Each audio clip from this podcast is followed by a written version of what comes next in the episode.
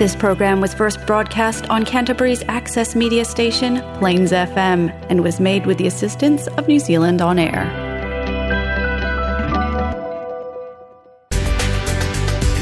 It's now time for Activate, a show brought to you by Amnesty International.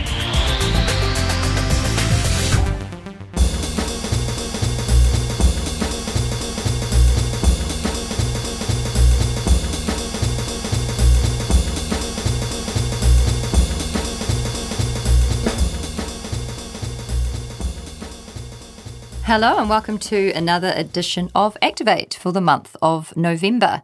Thank you very much, you loyal listeners, for tuning in once again. And a shout out to any Auckland listeners if we have you out there. Thank you so much. Um, we owe you a lot here in the South, so keep on keeping on. Tonight we have a busy show. We've got a very interesting interview with Alva Feldmeier. She is the executive director of 350.org or 350 Aotearoa, which is the New Zealand arm of the international climate movement. We also have a contribution from Stefan. Stefan will be plugging for Write for Rights 2021, and that is on the 10th of December. That is International Human Rights Day. So get your pens and pencils up and going and use your freedom to write a letter. So we are now to Alva Feldmeier. And as I said, she is Executive Director of 350 Aotearoa, and that's an organisation which aims to unite the world around climate change solutions.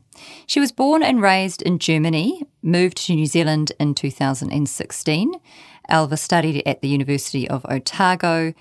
Uh, her studies involve social anthropology and Indigenous development. She has been a board member of Amnesty International since 2019, and her previous involvement with Amnesty International has been through a volunteer regional organisation role and also the Otago University Amnesty Branch President. Urgent and aggressive action is needed to halt global warming. So basically, that's what I'm asking Alva Feldmeier tonight. Are we there yet? Yes.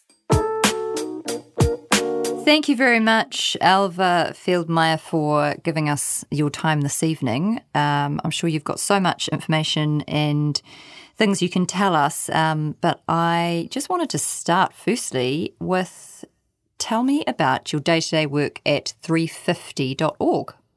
Yeah, kia ora. Thanks for inviting me. Um, awesome to be here with you today. Yeah, so what my day to day work involves, um, it's a bit different every day. Um, so I'm the executive director for 350 Aotearoa, which is the New Zealand arm of the international climate movement 350.org.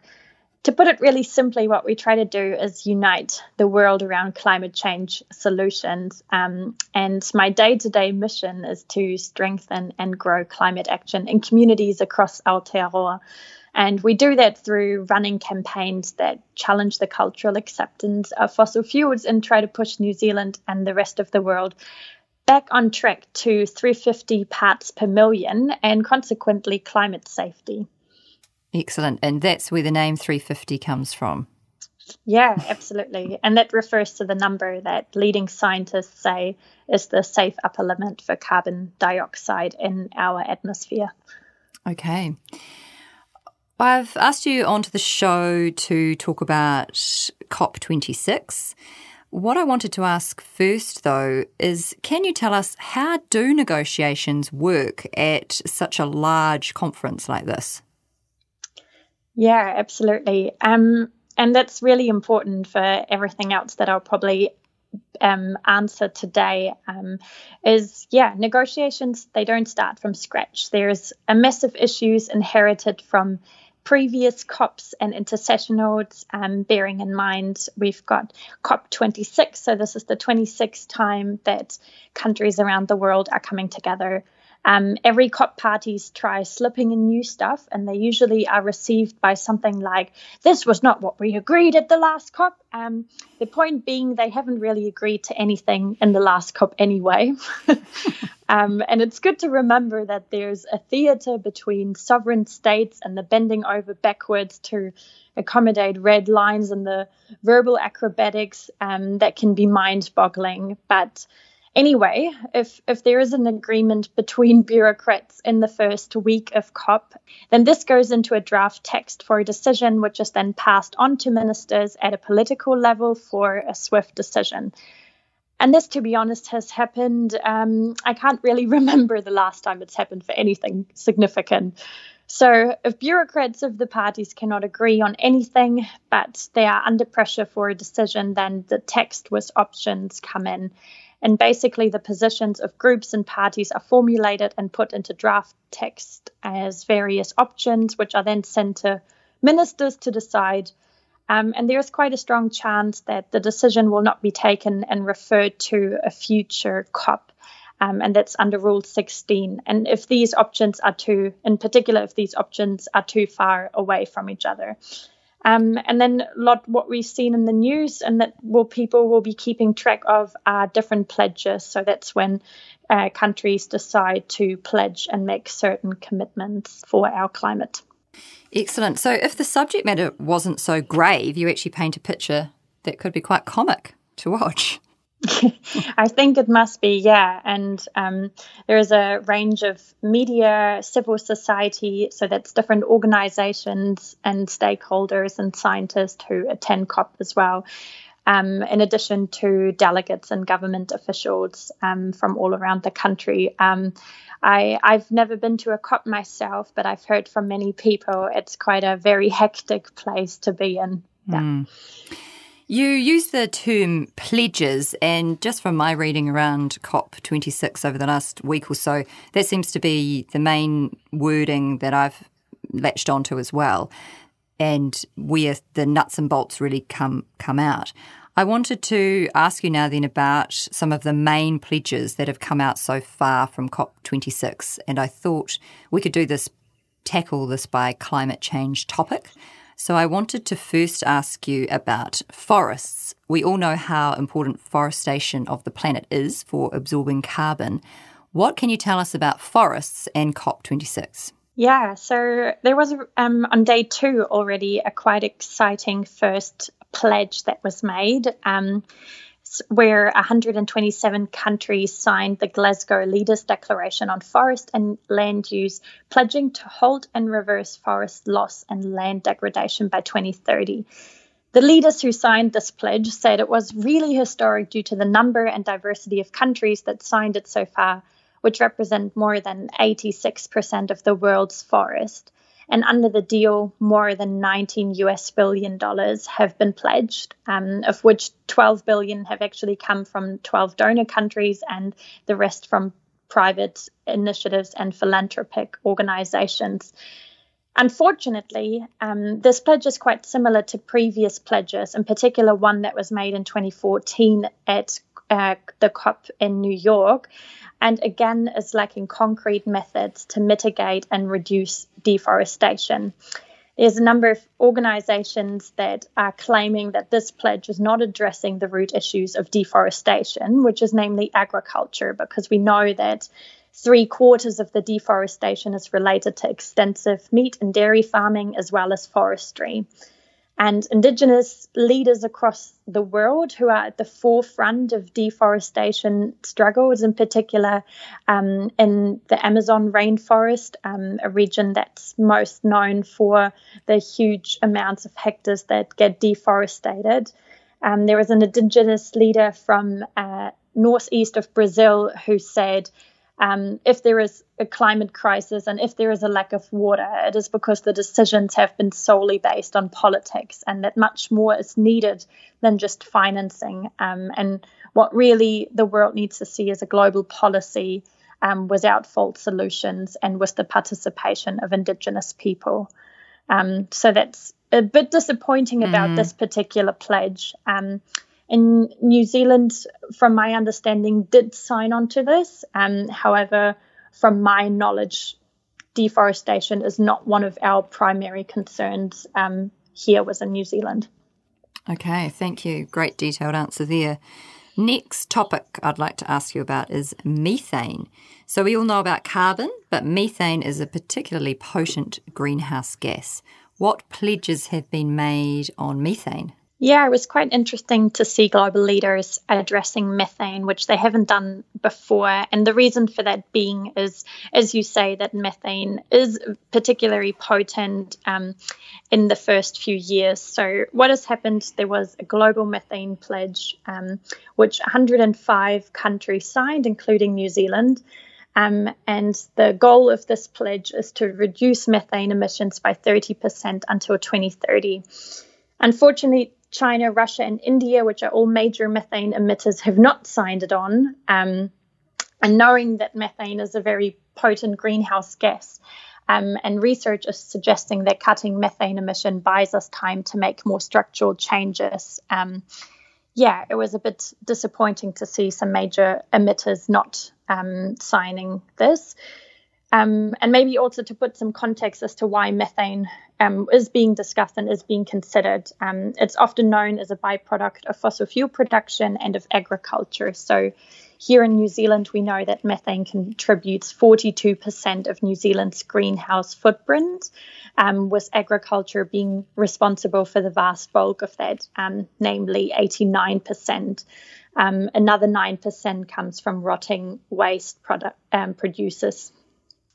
Um, unfortunately, re- what this pledge will mean for New Zealand is not much because um, Climate Change Minister Shaw has confirmed that the government would not introduce any new methane policies or target as a result of this initiative. So currently, we are still with what the government has committed um, in the name of the Zero Carbon Act, which is to reduce methane um, by 10% by 2030 between um, and between sorry 24 and 47 percent by 2050 so it's quite disappointing that the government has signed onto this pledge and is not considering taking any more action on this. So that feels like signing on but again lacking concrete action. Absolutely. And i think the potential of um, of this pledge was quite significant. Um, if we if all of the countries who've signed on will fulfill this pledge over the next 10 years, it would be the equivalent to switching the entire transportation sector globally to zero emis- emissions. Um, also, putting it in context of what some scientists and energy experts are saying, um, the, ener- the International Energy Agency, IEA, recommended setting a target of 75% cuts. So it's not quite as strong as as we would have hoped for, but it's still significant. Okay. I want to move on to ask you about coal, which is a major. Uh, George Monbiot, the British writer known for his environmental activism, wrote in The Guardian recently COP26 has to be about keeping fossil fuels in the ground. All else is distraction. What are your comments on coal and COP26? Yeah, absolutely have to agree with that. Um, and as he says, it's not just coal; it's it's fossil fuels more generally that will need to stay in the ground. Um, coal has actually been a, a, relatively big topic at COP. Um, with some significant outcomes that are shining through at the moment. So it seems like another nail in the coffin. Um, the question is just how many more nails will this coffin for coal need? But um, that's another one. Um, yeah, so at the moment, what I looked at this morning is the COP cover decision draft. Um, so, bearing in mind this is a draft, um, it came out in the early hours of Wednesday. Um, so, currently, we're in the last few days of the COP negotiations, and the last 48 hours are the most significant ones. Were yeah for, for these negotiations. Um, yeah and i think my main takeaways of that has been that under the mitigation heading um, it's calling on parties to accelerate the phasing out of coal subsidies for fossil fuels.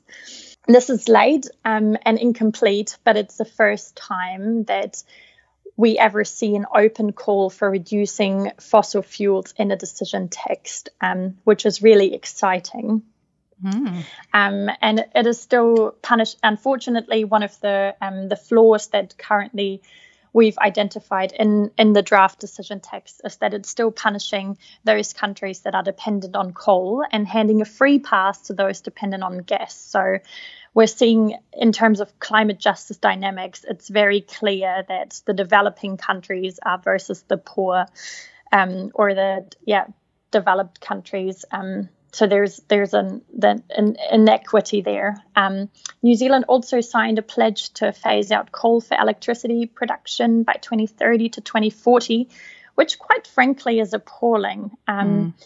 I really hope that we do phase out coal for our electricity production way before 2030. Um, and yeah, at the moment, many New Zealanders, because energy issues have been in, uh, have been on the news quite a lot recently. We all know at the moment, so lights can stay on, we need coal to be burnt at Huntly, which is really sad because New Zealand used to be leading in having renewable hen- um, energy because of our large uh, hydro energy here in Te. Um, but that was we're pretty much out of the game, the renewable energy game at the moment, because we've had decades of underinvestment in other renewable energy sources and are really dragging the chain there when it comes to electricity generation. Um, and this pledge, unfortunately, is also not taking into consideration coal being burned um, by dairy industries uh, for milk powder, for mm. example.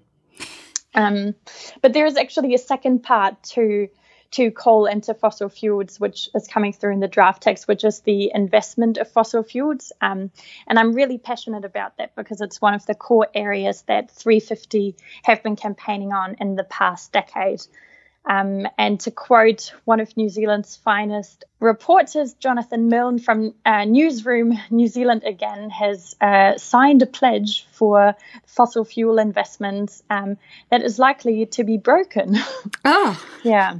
Yeah, so that's been really disappointing. Um, so that was last week when the government signed up to end international support of fossil fuels next year. Um, and at the same time, we know that um, our public funds, such as ACC, who have got over 200 million invested in fossil fuels here in New Zealand and overseas will most likely not be included in this pledge. Um, and a colleague of mine, David Tong from Oil Change International, has um, said, yeah, that Thursday's pledge is really an inter- new international fossil finance that was largely focused on export credit agencies and the development of finance institutions, but it doesn't commit our government to ending all direct public finance for unabated fossil fuels overseas. So, reading this commitment down um, to allow New Zealand's crown financial institutions, such as our public funds, ACC, New Zealand Super Fund, to keep fueling the climate crisis. Um, and it's quite frankly just undercutting our commitment to 1.5 degrees. Mm. Absolutely. Gosh, thank you. What a great answer there. So we need RIP coal.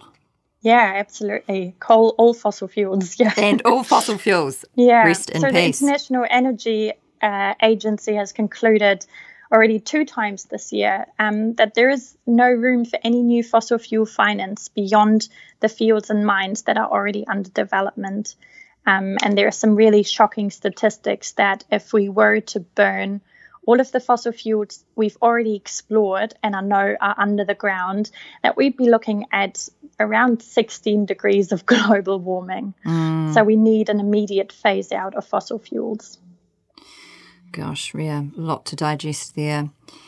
So, I have just got time for a few more quick questions. And one I wanted to ask you is that through my sifting around of media reports this week, I saw a couple of headlines. Um, so one in The Guardian was this is basically the upshot for COP 26 impression of progress, but not nearly enough.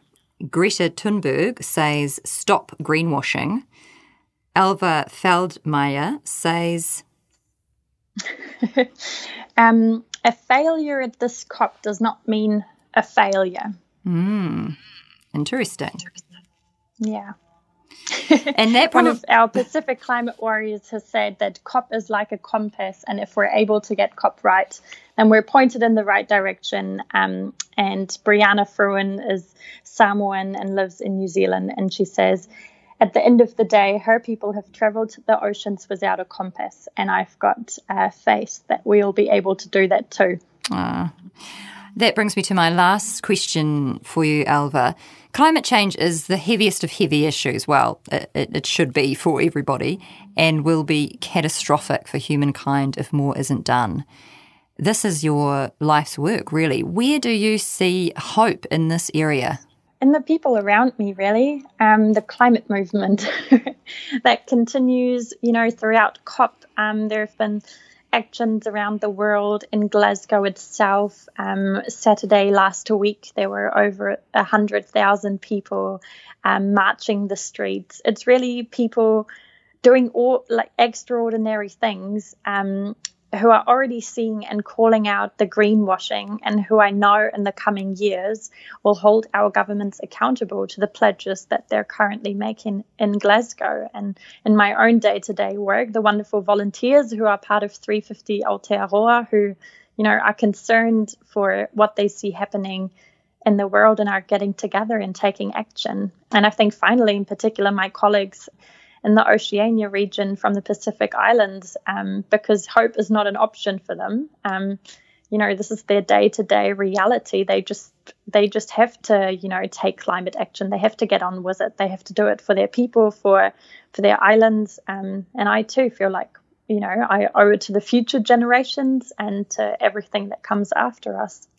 Thank you for that uplifting final answer. And thank you so much for all of the work that you do. I am truly impressed and grateful. And thank you for your time. Thank you.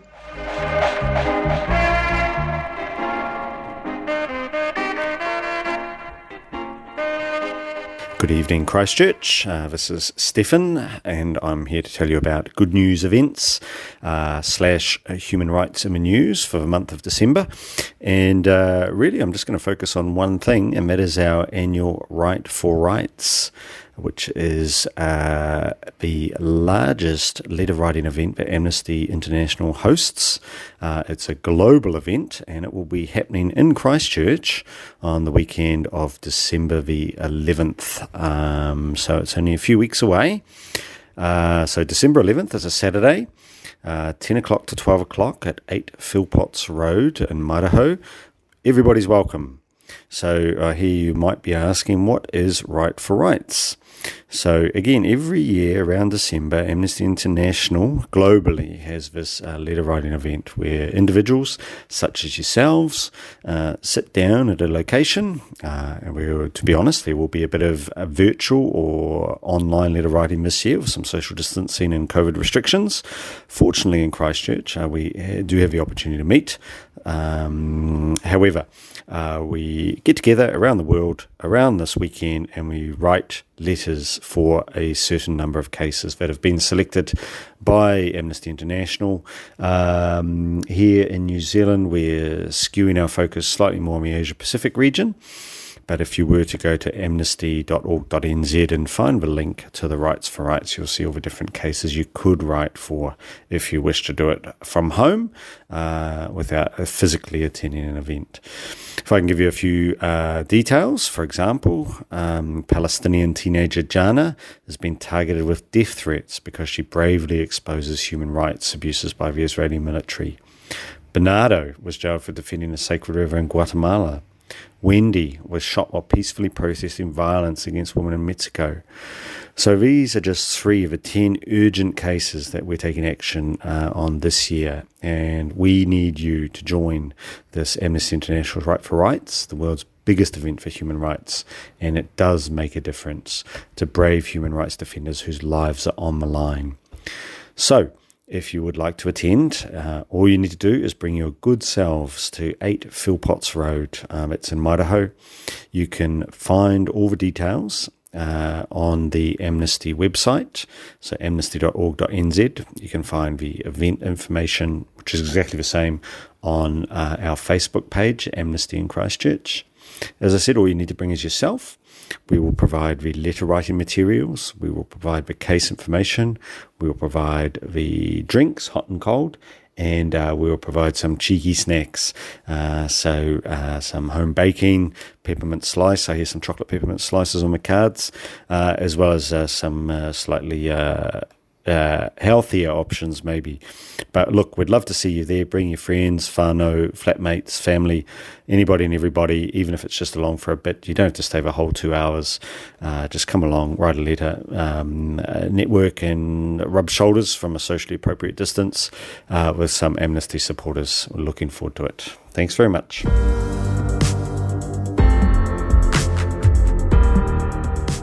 That's another show for this month. Thank you very much for listening and do tune in for next month's show. Thank you very much to Plains FM once again for helping us put this show together.